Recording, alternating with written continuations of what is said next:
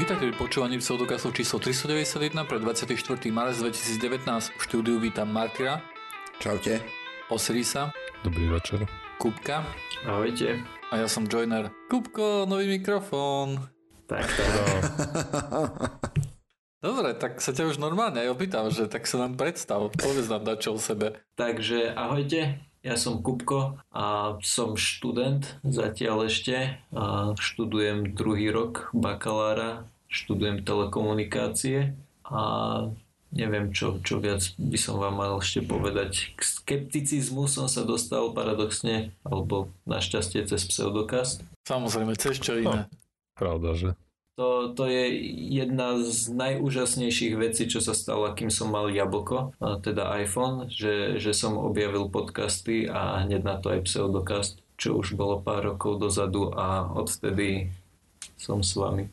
Nice. A potom si sa jednoducho rozhodol presne ako Martyr, že ideš ku nám nahrávať a, a tak sa stalo. Akurát Martyr nemal iPhone vtedy. Tak ani teraz nemá. Či teraz má pracovný? Teraz má? Teraz mám a hlavne ja som chcel nahrávať začiatku, len som mal vtedy trošku bordel, vieš. Lebo som po práci robil ešte doma blbosti veľa, typu machine learning and artificial intelligence.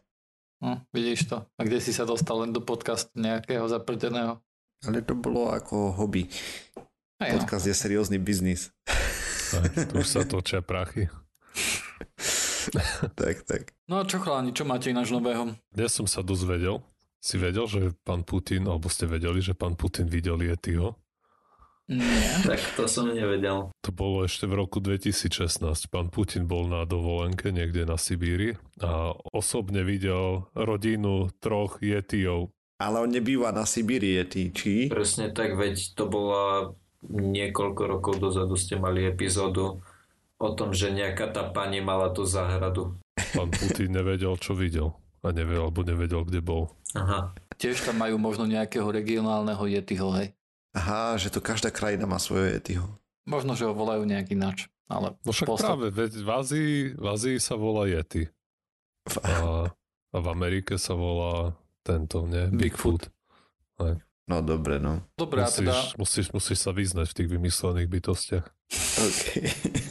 nebuď ignorant. strácam prehľad, Hej. strácam prehľad. Dobre, a ako ich presne videl? A povráva sa, že videl on a nejaký jeho spoločník videl dospelého akože chlapa, ženu a malé decko Yeti zo vzdialenosti asi 150 metrov. Aj, a, a ešte myslím, že tam údajne vys, vyslal nejakých a, výskumníkov a že podniknú všetky kroky na ochranu toho prostredia, kde žijú Yetiovia. Počujem tu na veľmi veľakrát, že si povedal podľa údajne a tak, hej, takže to nie sú nejaké overené správy? Nestačí ti vyjadrenie pána Putina? No a bolo tam vyjadrenie no práve, pána že neviem, Putina? či on vôbec pán Putin sa vyjadril, ale na stránke sa píše, že on to videl. A, a aká stránka to bola, keď sa smiem spýtať? Siberian Times. Aspoň znáte. Ako ja som to počul v nejakom podcaste a potom som to dal do Google a toto je prvá vec, čo tam vyskočila. Mhm, mhm. Mm, Jediným, čím si môžem byť naozaj istý, prejaviť dosť veľkú úroveň istoty je, že nevidel naozaj Yetiho, že to nebol Yeti, hej. Alebo možno ani... Lebo v tom podcaste, kde som to počul, Mhm. tak práve hovorili o tom, že tie rôzne tie dedinky okolo, no tam, kde Sibír, okolo treba z Mongolska, alebo tam v Ázii, ako sú tie Himalaje, tak a, okolo toho fenoménu Yeti si tam postavili dosť veľký biznis, takže mm, oni si tam takto niekedy prihrievajú polivčičko trochu, aby im sa tam rozbehol turistický ruch. Že tam takmer v každej dedine je nejaký starešina, čo keď tam prídeš, tak ti odprísa z hora dola, že je ty ho videla za nejaký mierny poplátok ťa vezme, treba na dva dny do lesa, budete hľadať Yetiho, aj nájdete tam zlomené vetvičky, nejaké chlopy. Ale akurát vtedy proste sa vám ho nepodarí vidieť na vlastné oči. Ale možno, až keď prídeš druhýkrát, tak možno ho uvidíš a vlastne špek alebo v tom podcaste špekulovali, že možno aj pán Putin chcel trošku ešte pomôcť turizmu. alebo aspoň niekto z jeho okolia, že vypustil balónik. Dobre chalani, ale poďme pred z týchto, uh, z týchto Yetiov, lebo ja som počul niečo fantastické, tiež som to počul v podcaste a neviem, či poznáte Intelligence Squared podcast. To je vlastne taký podcast, kde sú nejaké debaty. Väčšinou sú tam nejakí skúsení debatéri. Najprv urobia nejaký, nejaký prieskum akože v tom obecenstve, že kto čomu verí, hej, sú tam nejakí, ktorí sú rozhodnutí pro, proti alebo nerozhodnutí. A na konci vlastne urobia znovu to isté a uvidia, že ako veľmi sa zmenil názor a ten, kto najviac zmenil názor, vlastne tak ten vyhráva ako keby v keď samozrejme samotnú výhrou je tá debata, ktorá veľmi často je na nejakej vysokej úrovni, až na nejaké výnimky samozrejme. No a jedna z tých výnimiek bola aj naposledy, keď tam bol jedna umelá inteligencia, ktorá bola na jednej strane akože debaty a bolo to vlastne mm-hmm. ako keby jeden debatoval za niečo a, a tá umelá inteligencia debatovala proti niečomu a bolo také celkom zaujímavé, že o niečo takéto sa vôbec pokúsili tá umelá inteligencia dostala nenormálnu, brutálnu nákladačku, hej. Bolo to asi ako keby ste... Prečo počul... ma to vôbec neprekvapuje? Nebolo to prekvapivé, hej, akože pre mňa, ale úprimne som čakal, že keď akože, myslím, že to bolo IBM, ktoré sa tam prihlásilo, neviem, je to, je to celkom jedno. Myslel som si, že keď sa tam prihlásia, tak, takže to bude mať väčšiu šancu, alebo že to bude lepšie, hej. Ale mm-hmm. skutočnosť bola taká, že naozaj, akože to, čo bolo veľmi pekné na tom bolo, že pre umelú inteligenciu oni dostali asi pol hodinu na prípravu, tuším. A tá samozrejme tá umelá inteligencia mala zdroje, mala veľa dát, ktoré dávala. A nevýhodou, teda jej nevýhodou bolo, že ona nechápala tým protiargumentom, ktoré, ktoré používal ten, ten debatér. Myslím, že, aj mňa samého prekvapil, aké, aké argumenty používal a myslím, že boli veľmi príliš hlboké na to, aby ich tá umelá inteligencia pochopila. Mm. A tá mm. umelá inteligencia sa síce oháňala nejakými údajmi, mala oveľa viacej faktov pripravených, samozrejme ako ten debater, ktorý za jednoducho za pol hodinu nemal šancu akože si to celé našudovať dobre, ale vedel sa nad tým oveľa lepšie zamyslieť. Ale vyťahovala argumenty, ktoré podporovali jej stranu. A to si myslím, že to bolo veľmi dobré, lebo to je veľmi ťažké pre nejaký počítač zistiť e, z nejakého textu alebo z niečoho, že toto, toto je niečo, čo by som mal ja vyťahnuť a toto nie. Hej? Ešte má teda hlavne problém v rozpoznávaní reči, v porozumení tomu, čo niekto jej hovorí. Ja som nemal nejaký pocit, že ona by vyložene nerozumela, lebo podľa mňa nejaké pochopenie tam musí byť, keď, keď ona si akože si to za tú pohodinu naštudovala tak nejaké porozumenie tam muselo byť toho, čo si čo, prečítala, aby vedela vybrať vhodné argumenty, hej, pre jej stranu. Hej, ale je rozdiel vybrať veci z článku a kde a veľký rozdiel je voči tomu, keď niekto poskladá príliš rozbitú a zložitú vetu, vieš. Prečo je tam rozdiel? Veď články môžu mať, články ako písané môžu mať tiež akože veľkú komplexnosť, hej? Špeciálne keď sa jedná o nejaký, o nejaký subjekt, hej, akože, ktoré sú písajú ako štúdie, vieš, ona citovala veci zo štúdie, hej, akože čísla z nich vyťahovala. A myslím, že on hovorí, že proste tarala trochu z cesty, lebo nerozumela, čo hovorí ten chlapík druhý úplne. Mm-hmm. Všetky nuance a všetky tie inotaje. Bol som prekvapený, akože... A akú Áno? tému? Či by štát mal platiť škôlku, myslím, že niečo také, ale fakt si už nepamätám. Mhm. Ale akože tá téma nebola dôležitá, hej. Podľa mňa bolo akože dôležité to, že ako sa... Že bolo to prekvapivo dobré, hej. Nemalo to v žiadnom prípade ani, ani jednu chvíľku to nemalo na toho debatera. Ale myslím si, že nejakého, nejakého žiaka na základnej škole by to rozbilo, hej, alebo možno, že aj na strednej škole nejakého žiaka, ktorý nie je skúsený debater, hej. Takže už sa nám budú kafrať do roboty umelej inteligencie do četa. No.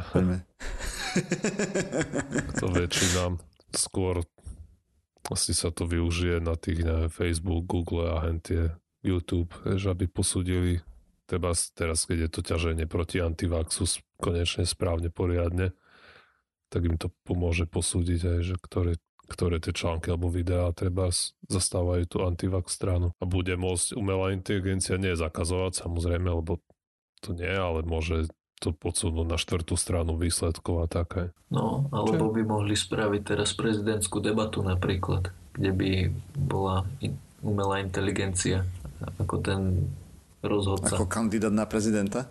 No, to tiež. To, to verím tomu, že by získala veľa percent. Dočítal som prvú knihu ináč. Bibliu? Nie, Nie tu, čo sme sa bavili naposledy, Three Body Problem. Mm-hmm. Problém no, troch telies. Mne no sa to páčilo, Joiner, neviem. Ty si to celé dopočúval? Nie. OK, tak mal si. OK, tak um, opäť tomu dám šancu a dopočúvam to a možno, že... Ale te, ten úvod je taký kostrbatý, hej, Mhm. aj mne sa to tak, ale potom sa to celkom slušne rozbehlo a je to dosť zaujímavé. Dobre, dobre. Ďakujem, určite, určite si to vypočujem. A, Mhm. A ty, Kupko, teda, čo si mal nového? Včera 21.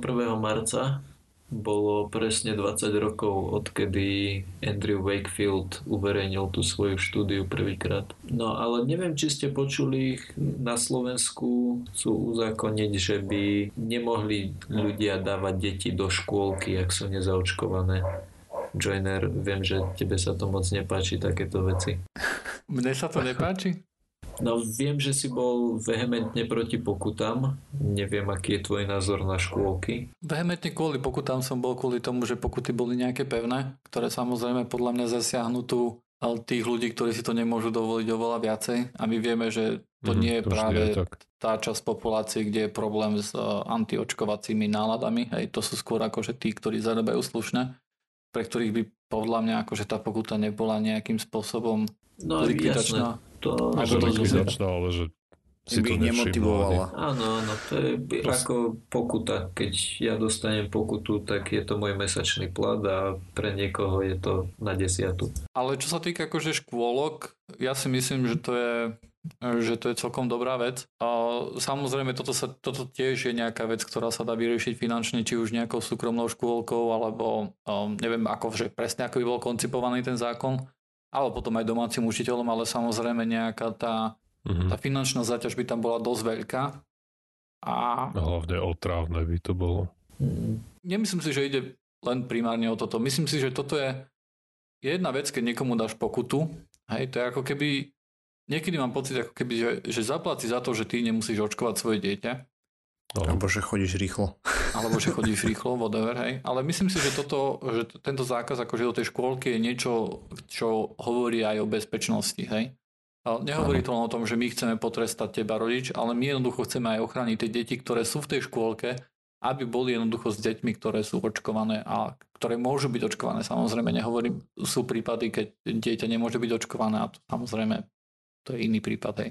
Ako keď niekto neočkuje kvôli nejakému presvedčeniu. Takže ja som veľmi za to. Mne sa to páči ako nápad. Aj keď eh, myslím, že niekto na Discorde písal a pýtal sa, že, že ako by to potom pokračovalo ďalej školou, eh, pretože neviem, že či škôlka je nepovinná. Áno, školská dochádzka je povinná. Áno. A, a je tam aj nejaká prípravka alebo niečo také v tej eh, škôlke, ktorá je povinná, alebo niečo také, či ani to Je. je? je? Vlastne posledný rok škôlky Mhm. pred ro- prvým ročníkom je zvyčajne prípravka, kde už ako začnú nejaké ti deti učiť jemnú motoriku pri písaní alebo No, nejaké ale- také ale je- podobné veci.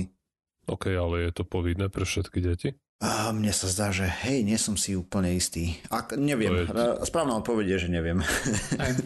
Toto je otázka, ktorá podľa mňa tam akože je relevantná, lebo ale to predpokladám, že zákon by akože takéto tu veci ošetroval. Vy čo si myslíte ináč, chalani? Dobrý nápad, zlý nápad? Jednoznačne dobrý. Aj podľa mňa je to dobrý nápad. Ako určite tam budú hraničné prípady, keď sa to niekomu podarí odbísť a potom to bude treba riešiť ako ďalej so školou, ale rozhodne to ako nakopne ľudí tým správnym smerom. Ja osobne by som to nielen pre škôlky aplikoval, ale rovno aj pre školy kompletne. Ale čo urobíš s tými deťmi, ktoré nie sú zaočkované? No, potom stíhaš rodičov. Ale tomu decku to nepomôže. Keď má 6 Ja rokov a viem. nemôže ísť do školy a teraz 2-3 roky, kým sa poťa bude ťahať nejaký súd, Hej, tak no. eh, OK, rodičia si to utr- vytrpia, ale decko si to poniesie celý život, keď sa keď 3 roky bude doma pozerať na stenu. Zas na druhej strane, keď nakazí iné dieťa nejakou chorobou, ktorá pre neho bude smrteľná, potom vieš. Áno, viem, ale Áno, ja viem. Ešte nemôžeš za debilitu rodiča potrestať 6-ročné decko. Hej, to je pravda. Hm, tak neviem potom. Myslím, že záleží od toho, aký problém to začne byť. Hej. Keby, keby to bol akože naozaj akože brutálny problém a ľudia by akože to, to, to riziko nejakého prenosu by tam bolo vyššie ako je teraz, tak podľa mňa by sa dalo rozprávať o niečom takom, hej, o ne- nejakých agresívnejších krokoch. Ale momentálne mám pocit, že, že tie škôlky, že to je adekvátne. Možno, že to nie je Mhm. správny pocit, lebo predsa len my čítame viacej o tom, ako, ako vieš, my môžeme mať, náš názor môže byť trošku skleslený tým, že my sa tým zaoberáme, hej. Mm. Že možno, že to nie je až taký veľký problém, ako, ako my si to predstavujeme, ale ja si myslím, že ten trend je tam tiež nešťastný a myslím si, že toto by bola jedna z tých vecí, ktorá by napríklad aj ten trend vedela zastaviť. Takže, tak o tom sme hovorili viackrát, nie, že tá zaočkovanosť klesa vo viacerých a, Áno, okresoch po... na Slovensku a krajoch. Áno. Aj na Slovensku celkovo vo svete celkovo je problém. Európe, hej. A vracajú sa choroby, ktoré už lekári pomaly nepoznali. Zrovna dnes ráno som počúval podcast, čiže som odborník čo sa týka no. osypok na, na Slovensku a ak si dobre spomínam na, na čísla, tak za minulý rok to bolo na Slovensku asi 600 prípadov, čo nie je nejak mm. veľa, ale keď si uvedomíš, že roky predtým to bolo, že jeden prípad, možno 10 prípadov za rok, tak je to veľký nárast. A ja, väčšina z toho sú aj tak tí sociálne, čo sú zlí na tom aj z východného Slovenska a... to ani, ani to nie sú tí, ktorí sú antivaxeri, ešte tam to nedošlo. Hej. Ale skôr sú to tie iné vrstvy aj obyvateľstva. Ja čo som počul, takže tam si to hlavne odniesli deti, ktoré ešte neboli vo veku, že by mali byť zaočkované. No, to je najhoršie. To je úplný jackpot, no. Dobre. Takže ja som chcel trošku porozprávať, prečo vážne, vážne súdne potrebujeme planetárnu obranu. Mm-hmm. No Totiž to, čo sa udialo je, že nám vesmír dal zase vedieť, že halo, zobuďte sa, už máte vesmírny program a mohli by ste s tým dať čo robiť. Takže konkrétne 19.12.0048 dopadol nejaký šutrik do Beringovho mora. A dozvedeli sme sa o tom až o trošku neskôr, ten deň nikto si to nevšimol z ľudí, žiadna dash kamera, teda tá kamera na palubnej doske tam nebola, keďže v Beringovom mori veľa aut nepremáva oproti tomu čeliabinskému meteoru. Avšak e, bol takej sily, že to zaznamenali vojaci. A totiž to po Zemi je zo pár staníc, ktoré monitoruje, že či niekto nerobí atomové testy. A toto malo silu odhadovanú okolo 173 kiloton, taká slušná atomovka, moderná. A pripomeňme si, že Hiroshima bomba mala odhadovanú silu niekde medzi 15 až 18 kilotonami. Zo začiatku plus minus vojenská informácia Beringové more je v oblasti, z ktorej by to mohli byť testy niektorého z tých národov tam takých extrémistických okolí. tak to trvalo trošku dlhšie, než zverejnili. Tlaková vlna tam bola, mala určitú dĺžku, hej, keď by to mohla byť už test atomovej bomby, ale zároveň by to nemusel byť test atomovej bomby a uh-huh. trvalo im trošku overiť, že je to ozaj prírodného charakteru. Až potom uverejnili data, na základe tých dát potom sparovali data z družíc, čo prelietávali nad územím. A jedna z nich je Himalary, a je to satelit, ktorý je na Geo, a monitoruje počasie a tam keď človek si pozrie stránku, ešte stále je tam tá fot- sú tam tie fotky, vieš to pekne si približiť a vidíš tam taký oranžový výbuch, dajme tomu, stopu po výbuchu a potom dymovú stopu, ktorú zanechal tento náš návštevník z vesmíru. A taktiež... Vieš to porovnať napríklad ku nejakým iným asteroidom? Či meteoridom, ktorí vybuchli? Tak tento mal 173 kT, Čeliabinský mal 440, ale je medzi nimi obrovský rozdiel, k tomu som sa chcel dopracovať, lebo ten Čeliabinský letel pod veľmi nízkym uhlom, to znamená, že väčšina energia, energie išla do strany, hej, ako pozdĺž Zeme, nie smerom k Zemi, pravdepodobne by narobil o dosť viacej škôd, keby nedopadol tam, kde vlastne nikomu neoblížil a nikto si to ani nevšimol, okrem fakt tých, čo monitorujú. Takže... A rybiček. Mhm. Objekt letel rýchlosťou 32 km za sekundu vyrátanou, mal okolo 10 metrov priemer a asi 250 tón, silu výbuchu teda 173 kiloton. Eh, bol to taký ďalší budiček eh, pre našu zem, lebo zistili sme o ňom až keď bolo neskoro, už keď teda vybuchol. Na stránke NASA je vidieť eh, zoznam všetkých asteroidov od roku 1980 nejaké drobné. ktoré dopadli na našu Zem od 0,073 kilotony až po a ten najsilnejší, najsilnejší, ktorý máme zaznamenaný modernou technikou je ten Čeliabinský, ten má 440 kiloton. Potom tento je druhý najsilnejší, ktorý dopadol teraz prednedávno, mal 173. Potom je tam pár 30 kilotonových plus minus pár 18 kilotonových, no pár 3 a, a tak. E, tých dopadov bolo. V priebehu posledných desiatich rokov sme mali 13 dopadov so silou nad 10 kiloton energie. A čo to znamená v praxi? Akože vybilo by to okna, alebo hen to by už dopadlo na zem? Tam je veľa faktorov rôznych, hej, závisí od uhlu, pod akým to dopadne. Napríklad ten 173 kilotonový by mohol narobiť celkom brutálnu škodu a ten 440 kilotonový, keby neletel do strany, ako letel, teda pod tým nízkym uhlom, tak by pravdepodobne zrovnal Čeliabinsk zo zemou, keby letel komu. Čo to znamená, že by narobil celkom veľa škody? Keby On... napríklad udrel tu do Bratislavy, tak Bratislava aspoň jedna mestská časť by išla preč? Závisí v akej výške by vybuchol. A, a tak, ale pravdepodobne by zbúral pár domov, áno. Keď Hiroshima mala 18, len tá do, vybuchla tesne nad zemou, on by, vybuchne vo vyššej výške, takže ten rozpil je tam trošku menší. Závisí, ktorým smerom sa šíri tlaková vlna, hej. Dobre, ale no, hej, akože tá, tá, tá ničivá, lebo vieš, akože keď mne niekto povie, že toto malo 171 a Hiroshima mala 10, tak ja si predstavím, že by to zrovnalo celú Bratislavu a pritom to vôbec nie je pravda, hej. Pravdepodobne akože tie, tie škody by boli o dosť menšie. Asi menšie, hej lebo on vybuchol vysoko v atmosfére, takže tam je problém ten, že keď máte leso obrovskú rýchlosť, trenie, tlak a tak ďalej, tak a, a není to kovové, to bol zase ďalší bolit, keď si dobre pamätám, čo je vlastne kamenný meteor, tak on vlastne explodoval ešte vo výške. Mm-hmm. Problém by bol, keby dopadol. Avšak obrovský problém je ten, že my tie meteóry nevidíme. Tak, jak sme nevideli ani Čeliabinský, až pokiaľ nedopadol, tak sme nevideli ani tento. A to sú už také energie, že keby to bol kový meteor, tak je pravdepodobne proste zrovna mesto so Zemou. A teraz je dobrá otázka si položiť, že či budeme čakať ako s nejakým serióznym monitorovacím systémom, keď niečo podobné spadne na New York, Berlin, Bratislavu. Rožňavu. Si páčia tie tri mesta, ktoré si vybral. Ale pointu chápem dúfam, že rozumejú všetci poslucháči, aj vy.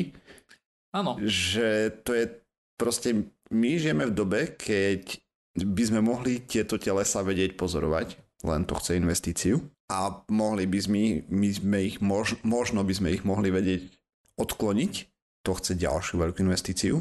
Niekto musí postaviť tú rovnicu, že keď to spadne na fakt nejaké veľké mesto, či tá suma peňazí ne, neprevýši výrazne, výrazne tú investíciu, ktorú by sme dali do toho vesmírneho programu napríklad.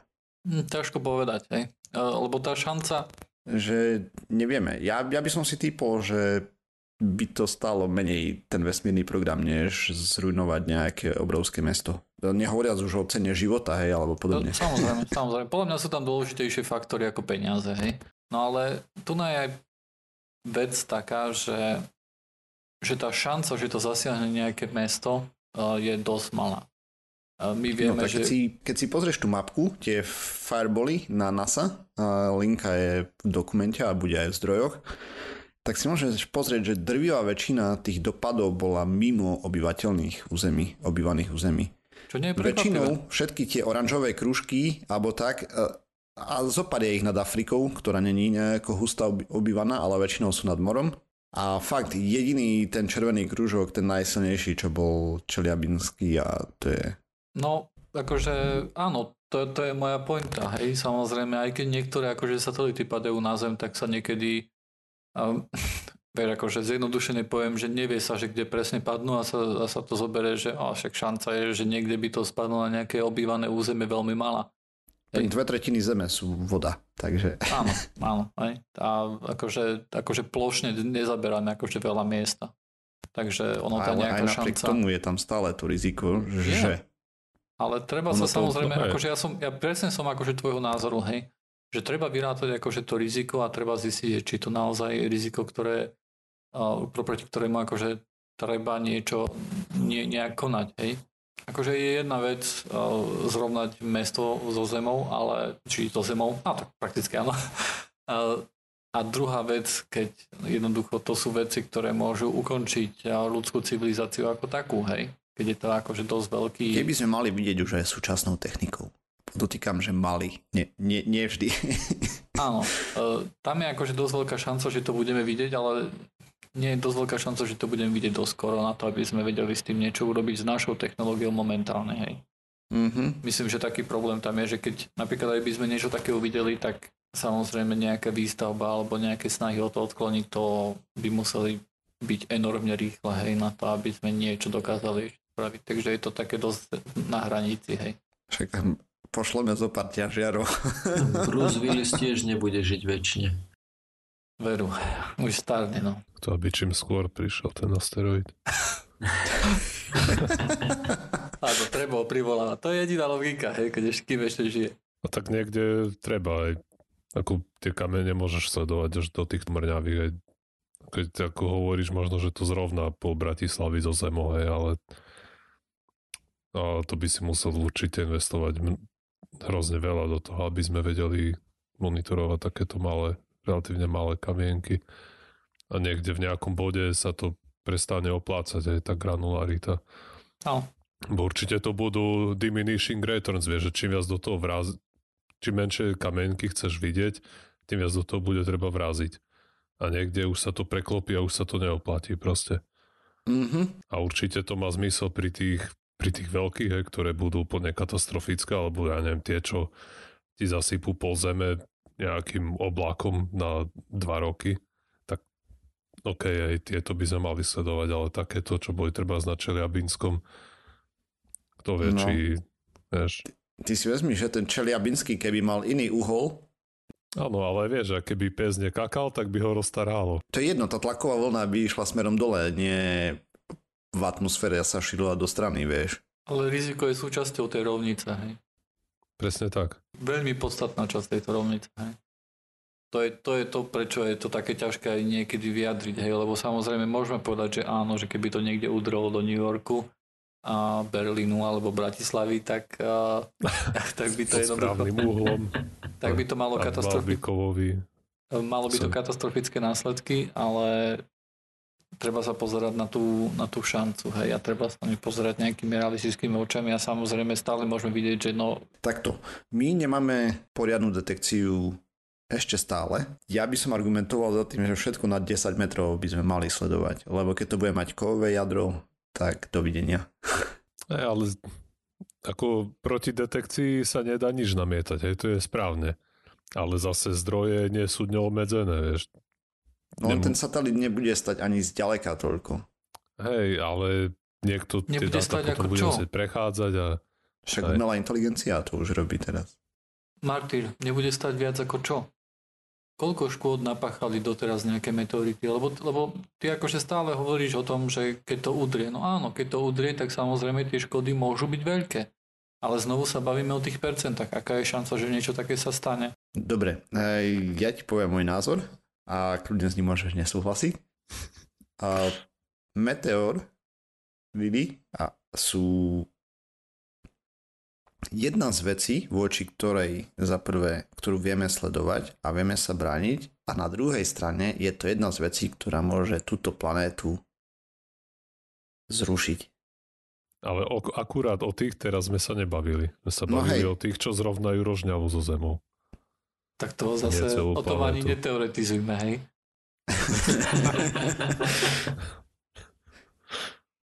no dobre, ale stejne, podľa mňa by sme mali monitorovať aj tie, ktoré dokážu zlikvidovať iba menšie mesto, lebo nebude to až toľko veľa peňazí. Možno. No Neviem, práve, možno, a, určite a to, nie. to je hlavná tá otázka, je, toto treba vyriešiť. Aký veľký ten meteor musí byť, aby tá pravdepodobnosť toho, že bude zároveň A kovový, B bude pod správnym uhlom, C padne rovno na Bratislavu. Aké náklady to, spôsobí celé... Zemi? To, to nemusí ťahať jedna krajina, tú planetárnu obranu, hej? Nech stojí 10 Aha. miliard tá obrana. Takže všetci pekne sa zložia, všetky krajiny, nikto nebude vymýšľať. V tom prípade som Utopia, za to. nie? Ja viem, ale Ruka v ruke, chrániš všetci. jednu, jednu planetu, chrániš. My sme vlastne jeden druh na tej jednej planéte. Na, našťastie máme dobré modely tejto medzinárodnej spolupráce, ktoré poznáme z problematiky globálneho oteplovania, kde už dnes všetci sú štúdie, že sa to opláti proti tomu bojovať a všetky krajiny sa spojili a spoločne pracujú v- za, spolo, za cieľom jedným. No dobre, ja som povedal, čo som chcel, ďakujem. A Marty, pridávam sa na tvoju stranu po tomto poslednom argumente, mňa si presvedčil. Že bolo by to niečo, čo, by- čo by sme mali robiť, hej. A o tom, či sa to naozaj stane, to je asi... To asi vyjadril lepšie Osiris. Ako, vieš, ako áno, mali by sme, ale treba nejak tie zdroje sa nad tým poriadne, to treba zrátať a nejak realisticky spočítať tie, vieš, kde tie zdroje obmedzené budú alokované. Samozrejme. Naše rozdelenie zdrojov ako ľudstva je otrasné. Presne ako hovoril Martyr na tú armádu, keby sme už... To by sme veľa ušetrili, hej. No hej, pravda, že. Dobre, uh, poďme na ďalšiu tému. Takže chcem hovoriť o tej zlatej ríži, Golden Rice, o tom sme tu už viackrát hovorili. A pre pripomenutie je to ríža, ktorá je žltá, teda prekvapenie. A to vďaka tomu, že je obohatená najmä o beta-karoten a rôzne iné mikronutrienty. A je to samozrejme geneticky modifikovaná ríža, lebo taká sa v divokej prírode zatiaľ nevyskytla. Dôvod na vytvorenie tejto hej, ktorú špeciálne áno v laboratóriu za použitie rôznych chemikálií a, a, a, a rôznych iných postupov vytvorili výskumníci a za tým účelom, že vlastne ako boj proti podvýžive veľkej časti najmä chudobného obyvateľstva na Zemi a špeciálne deti. A, Hlavne nedostatku vitamínu A. Áno, to je, pre, to je, to je ten hnací dôvod, prečo vytvorili tú, tú rýžu a to je ten, že na Zemi každý rok približne 250 až 500 tisíc detí oslepne na nedostatok vitamínu A a polovica z týchto detí umrie do jedného roka po tom, čo oslepne. Samozrejme, jedná sa najmä o deti z chudobných oblastí a môžeme si predstaviť Bangladeš, a to preto, že tá správa sa týka tohto Bangladeša. A v týchto krajinách, alebo hromada, dajme tomu polovica populácie na Zemi a príjma väčšinu svojich kalórií, alebo no väčšinu, podstatnú časť svojich kalórií z ríže. A rýža napriek tomu, že má ako veľmi, no relatívne dosť veľa kalórií a je veľmi uboho na tom, čo sa týka tých rôznych mikronutrientov a, a tých a, rôznych stopových prvkov a vitamínov a, a minerálov. A, takže to, že tie deti aj majú dosť kalórií a napriek tomu sú podvyživené a, dosť, a oslepnú a treba môže aj umrieť aj z toho nedostatku vitamínu A. A preto bola vytvorená táto, tento projekt tej Zlatej ríže, kde je beta-karotén a sú tam ešte nejaké ďalšie modifikácie, aby tá ríža do seba natiahla viac rôznych mikro, tých mikronutrientov, treba železa, zinku a, a týchto stopových prvkov. No a v minulosti sme hovorili o tom, že tí anti-GMO aktivisti proti tej zlatej ríži vehementne bojujú, pretože a, dalo by sa proste GMO je fuj, bez ohľadu na to, čo to robí alebo aké sú fakty. A práve nedávno vo februári a boli ukončené nejaké štúdie, boli vyhodnotené a rozhodli sa, že do nejakých dvoch, troch mesiacov, teda a v apríli, máji, už by mali a, vysadiť tie prvé polia aj so zlatou rížou v Bangladeši práve. Uh-huh. A čo samozrejme pre každého príčetného človeka je dobrá správa, pretože tento projekt Zlaté ríže má niekoľko, proste je to humanitárny projekt, čiže odpada tam, tu, dá, dajú sa na ňom veľmi pekne dekonštruovať a, mnohé argumenty tých anti-GMO aktivistov. Aj poprvé hovoria, že GMO, potr- GMO a potraviny alebo tie plodiny sú akože nahrávajú nejakej big agro lobby aj nejakým korporáciám tak toto nie je ten prípad, pretože ten projekt Zlaté ríže je a, vlastne verejný. A tá, tá ríža nie je patentovaná. A na tie semiačka nikto ako nevlastní ich. A ďalšia vec je, že tie semiačka budú dávať farmárom zadarmo. Aj všetky tie aj produkty, ktoré sa dopestujú, tak budú ich. A nemusia za to nič platiť. Potom ďalšia vec je, že to je to ako verejne platený projekt aj z nejakých grantov, čiže nie, nie sú tam nepriviazané nejaké nitky zatiaľ. Ďalšia vec, ktorú hovoria tí anti-GMO aktivisti je, že farmárom to berie nejakú, nejakú slobodu, je, že budú musieť pestovať len toto a nič iné, že nebudú si môcť odložiť treba semiačka. Toto tiež nie je pravda, lebo farmári, pokiaľ majú možnosť nakupovať nejaké semiačka, tak z pravidla si tie svoje neodkladajú, pretože proste je to drahé jak prása a veľa jednoduchšie pre nich vidieť nezaoberať sa tým zbieraním a uskladňovaním, aby to mohli zase na ďalší rok. A v tomto prípade, ako som už hovoril, aj dostanú ich zadarmo. Potom ďalší argument proti tej zlatej ríži a veľmi častý je, že FDA, teda to, tá americká organizácia na kontrolu liečiv a žrádla, a vydala nejaké vyhlásenie, že v tej zlatej ríži nie je dostatok tých mikronutrientov na to, aby sa to dalo označiť ako, že je posilnená. Posilnená, presne fortified, aj nad tým som rozmýšľal, ako sa to povie po našom a že je posilnená tým vitamínom, tým beta-karoténom, čo je prekurzor vitamínu A. To je čiastočne pravda, ale problém s týmto tvrdením je ten, že FDA samozrejme posudzuje plodiny vo vzťahu ku americkému konzumentovi. A normálna americká strava, normálneho Američana, proste ten je dostatok ríže za celý rok na to, aby ten beta-karoten v tej ríži bol akýmkoľvek spôsobom pre neho významný a preto ako ten štempel od FDA nedostali.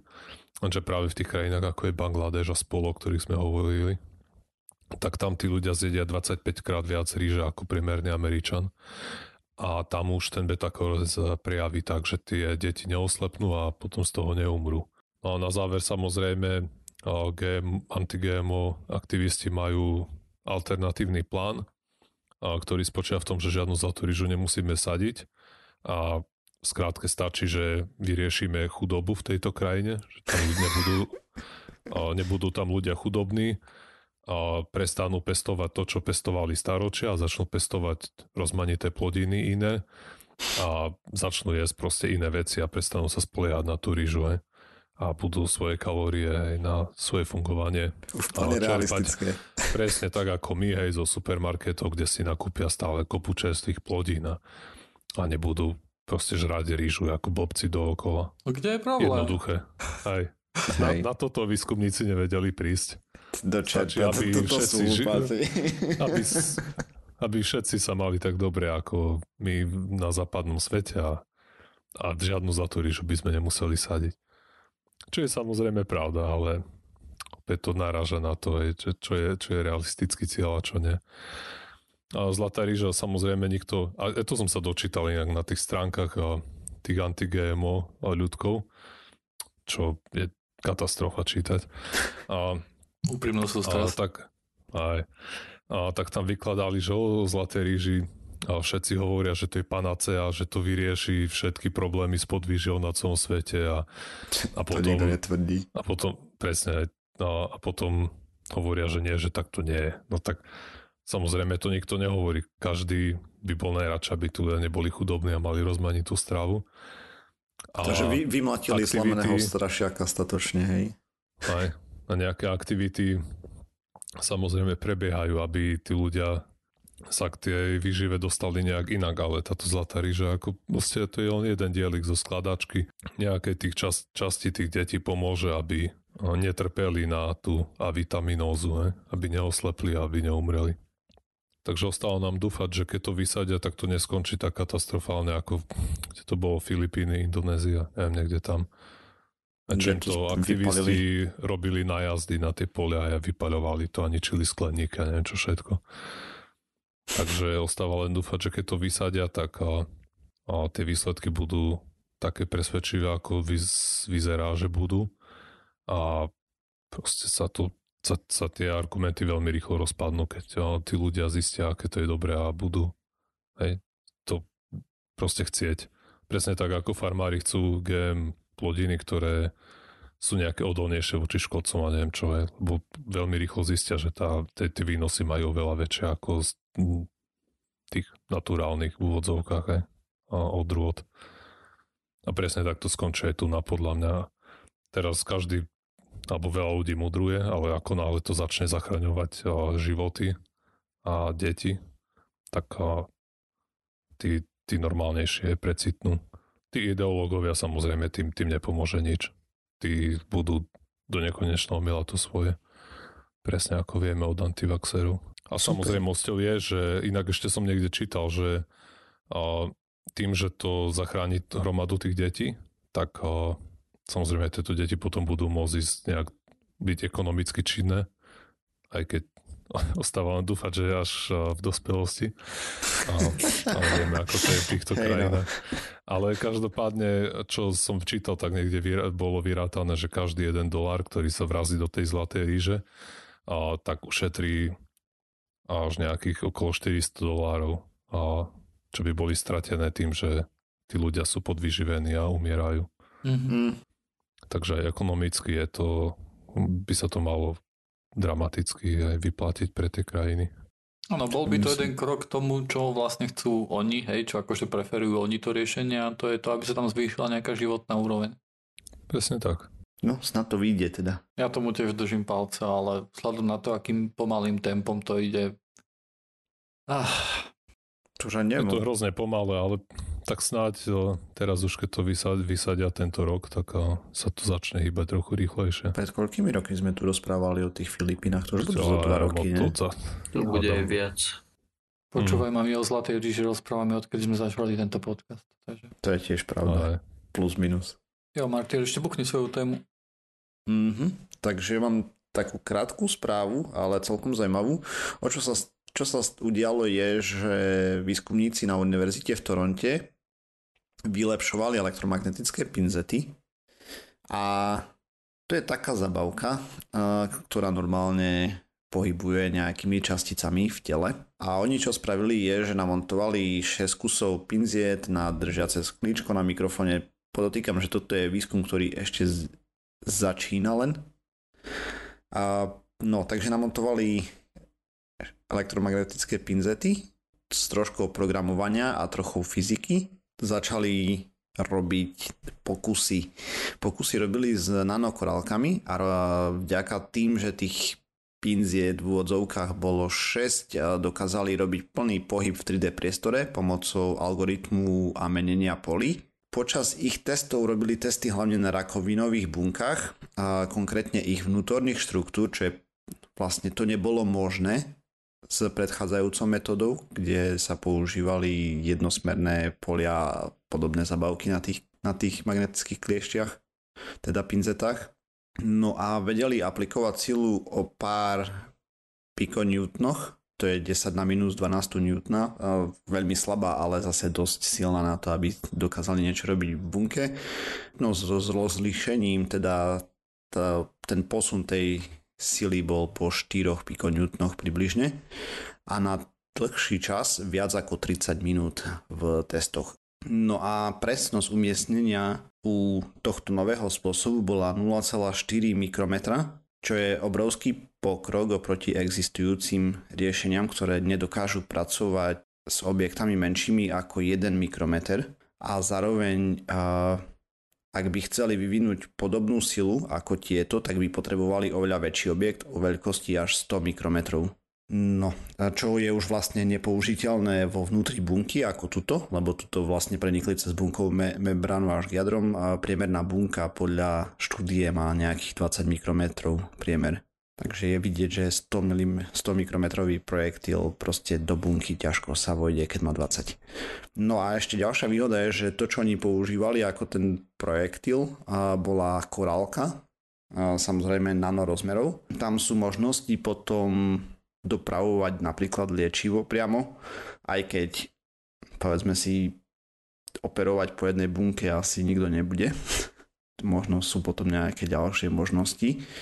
Oni tam špekulovali aj nad tým, že by napríklad mohli takto odstaviť prísun krvi do nádoru, alebo podobne, že by tam niečo zablokovali pomocou toho, keďže je to také presné. Takže by tých projektilov možno dokázali dostať viacej. Plus minus základný medicínsky výskum, robilo sa to s mikroskopom a na podkrycím klíč, s klíčkom na stole, hej, k aplikácii v praxi sú to ešte kilometre To sa môžeme baviť o tom, že do 10 rokov to určite nebude. Možno, možno, možno aj Určite viacej nie. výrazne. Ale presnosť je, aspoň zatiaľ, čo demonstrovali, úžasná, hej. Ten posun je tam priamo exponenciálny miestami až. Tak a tým sme sa dostali ku koncu pseudokastu číslo 391. Už sa blížime pomaličky ku tej 400. Nájdete nás na stránke www.pseudokast.sk, kde nájdete takisto aj zdroje o tom, o čom sme sa rozprávali. Nájdete nás samozrejme aj na Facebooku, Google+, zatiaľ do toho 4. apríla, kým to nezrušia na Twitteri. Ak nás chcete podporiť, tak vás poprosíme o 2% z daní. 2%. Áno. A ak nás chcete podporiť, Sorry, to, to je dobré. To je za každým. za každým, to je, mne to tam slovo jednoducho tak pasuje, lebo ja to nepočujem. A, Môžeš si- Dať k monitoru tu takú lepiaci papierik, vieš? To mal pred sebou. Tam, si tam napíše dvojku. a, tak ako počujete, tak možno, že keď nám dáte tie, tých pár percent, tak a, možno, že sa naučím rozdiel medzi 2 a 2. Ale Oh, pravdepodobne nie. neverím tomu. Pravdepodobne nie. Nedávaj plané sľuby.